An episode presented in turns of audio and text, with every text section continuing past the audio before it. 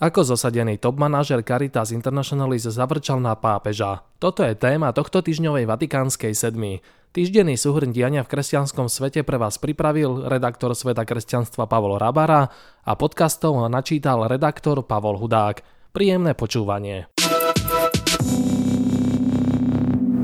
Na stránkach Sveta kresťanstva sme sa už viackrát zmienili o tom, že pápež František sa v poslednom období nevyhýba rázným zásahom do chodu niektorých cirkevných inštitúcií. No a takto aj v prípade Caritas Internationalis, ktorú založili v roku 1951. Ide o katolícku konfederáciu 162 charitatívnych organizácií so sídlom v 200 krajinách sveta. Jej ústredie sa nachádza na území Vatikánu v Ríme a Vatikán dohliada aj na jej činnosť. Bolo to v Lani v novembri, keď František odvolal celé vedenie Caritas Internationalis a vymenoval dočasného správcu, ktorý má dohliadnúť na reformný proces završený valným zhromaždením, ktoré sa koná v tieto dni. Pápežovmu ráznemu rozhodnutiu predchádzala vnútorná kontrola, ktorú poslalo do organizácie Dikasterium na podporu integrálneho ľudského rozvoja, pod ktorej Caritas Internationalis spadá. Následne dikasterium oznámilo, že sa neobjavili žiadne dôkazy o zlom finančnom hospodárení alebo o nevhodnom správaní sexuálneho charakteru, ale v oblasti riadenia a postupov boli zistené skutočné nedostatky,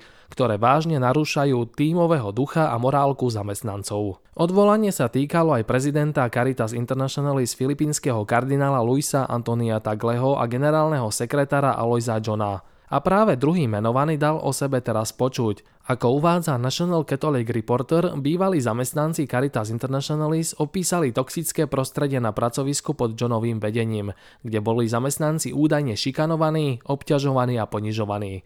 Viacerí z nich dali preto aj výpoveď. Keď sa v roku 2021 začali zamestnanci interne stiažovať, správna rada Caritas veci síce prešetrila, ale odmietla konať. Sťažnosti pokračovali, čo podnetilo Vatikán, aby zasiahol a začal nezávislé vyšetrovanie, ktoré vyústilo do spomínaného zásahu z jesene minulého roku.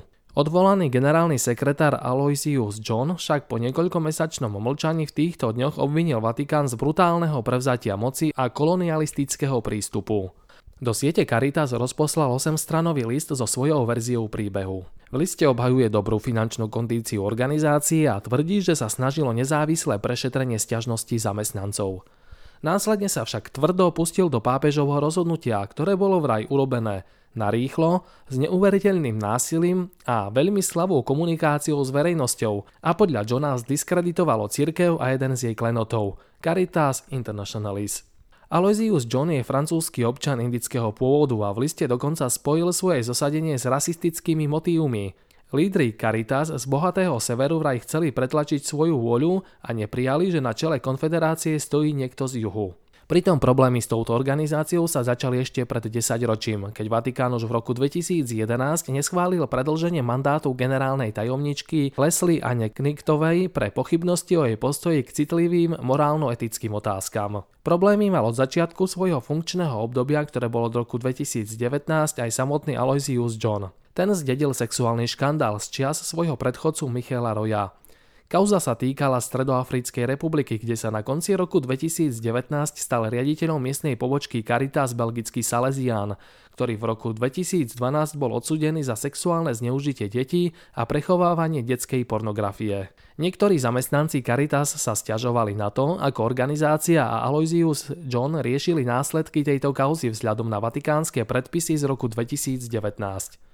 Tie vyžadujú, aby podozriví zo zneužívania, ako aj tí, čo ich kryli, boli nahlásení Svetej stolici. Caritas nakoniec zadala vypracovanie internej kontroly o tom, ako sa riešil tento prípad, ale jej závery neboli zverejnené. Rovnako nie je známe, že by v súvislosti s týmto škandálom niekto na akejkoľvek rozhodcovskej pozícii čelil disciplinárnym opatreniam, uzatvára príbeh National Catholic Reporter.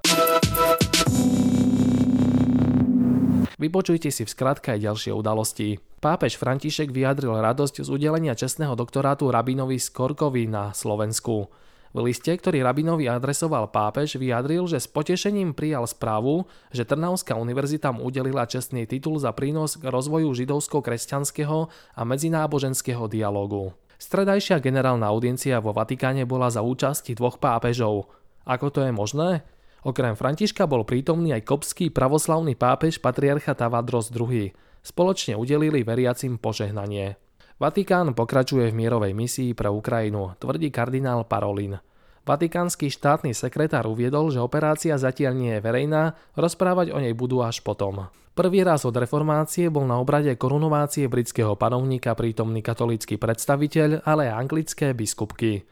Novinkou bolo ekumenické požehnanie, ktoré novému kráľovi spoločne udelili predstavitelia viacerých kresťanských cirkví. Pápež František oznámil, že 21 kopských kresťanov stiatých v roku 2015 islamským štátom bude zaradených do rímskeho martyrológia na znak duchovného spoločenstva smerom k jednote. Americká dieceza Hertford žiada Vatikán o usmernenie, ako postupovať pri vyšetrovaní možného eucharistického zázraku. Na konci marca sa v kostole svätého Tomáša v Tomastone v štáte Connecticut údajne zázračne rozmnožila Eucharistia uložená v Cibóriu počas rozdávania svätého príjmania. Pozrieme sa aj na to, o čom píšu vatikanisti. Kňaz Raymond de Souza sa v komentári pre National Catholic Register vracia k sobotnej korunovácii britského kráľa Karola III. a všíma si symbolický obradu, ktoré pripomínajú prvky biskupskej vysviacky. Korunovačný obrad je riadne anglikánsky, ale má hlboké katolícke korene a ani dnes sa nepodoba ničomu tak ako vysveteniu biskupa. Poznamenáva Souza, podľa ktorého možno len málo katolíkov bolo svetkami biskupskej vysviacky, ale tí, ktorí ju zažili, by vo Westminsterskom opáctve rozpoznali kľúčové prvky. Korunovácia kráľa, kor, korunovácia kráľa Karola ho symbolicky vysvetila za kňaza kráľa, ako bol Šalamún, napísal.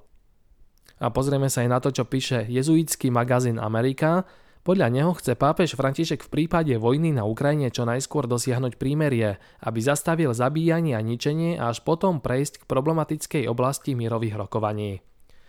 Hoci Putin nie je teraz otvorený priamej komunikácii s pápežom, kalkuluje sa s tým, že o niekoľko mesiacov môže byť na to pripravenejší, ak sa vojna nebude vyvíjať podľa jeho predstav. Cituje jeden zo svojich zdrojov vatikánsky korešpondent magazínu Gerard O'Connell. Bodku za tohto týždňovým súhrnom udalosti dá kniha, ktorá v týchto dňoch vychádza v našom vydavateľstve Postoj Media. Názov knihy Zamyslenia, ktoré naplnia tvoje srdce radosťou, prináša jednoduché, no hlboké duchovné pravdy z Biblie, ktoré sa prihovárajú čitateľovi bežnou rečou. Svoju múdrosť čerpajú z príbehu stvorenia, z histórie a vedy, ale aj z textov veľkých mysliteľov, kazateľov či spisovateľov a ďalších zdrojov, a pozývajú čitateľa upriamiť svoj zrak na Boha, ktorý nás miluje nekonečnou, vytrvalou, nezlomnou, bezhraničnou láskou. Autori knižky majú na konte aj úspešný titul Biblia rozpráva o Ježišovi, ktorý je najžiadanejším titulom domácej knižnice našej kolegyne Moniky Ostrovskej a ktorý si podľa jej slov deti sami vyťahujú z poličky. Preto som sa potešila, keď sa mi do rúk dostala knižná novinka od rovnomennej autorky a totožného ilustrátora Zamyslenia, ktoré naplnia tvoje srdce radosťou, pretože otvorené spojenie talentovanej dvojice garantuje rovnaký zážitok ako pri spomínanej Biblii, napísala Monika v recenzii. Prajeme vám radostný víkend. Do počutia.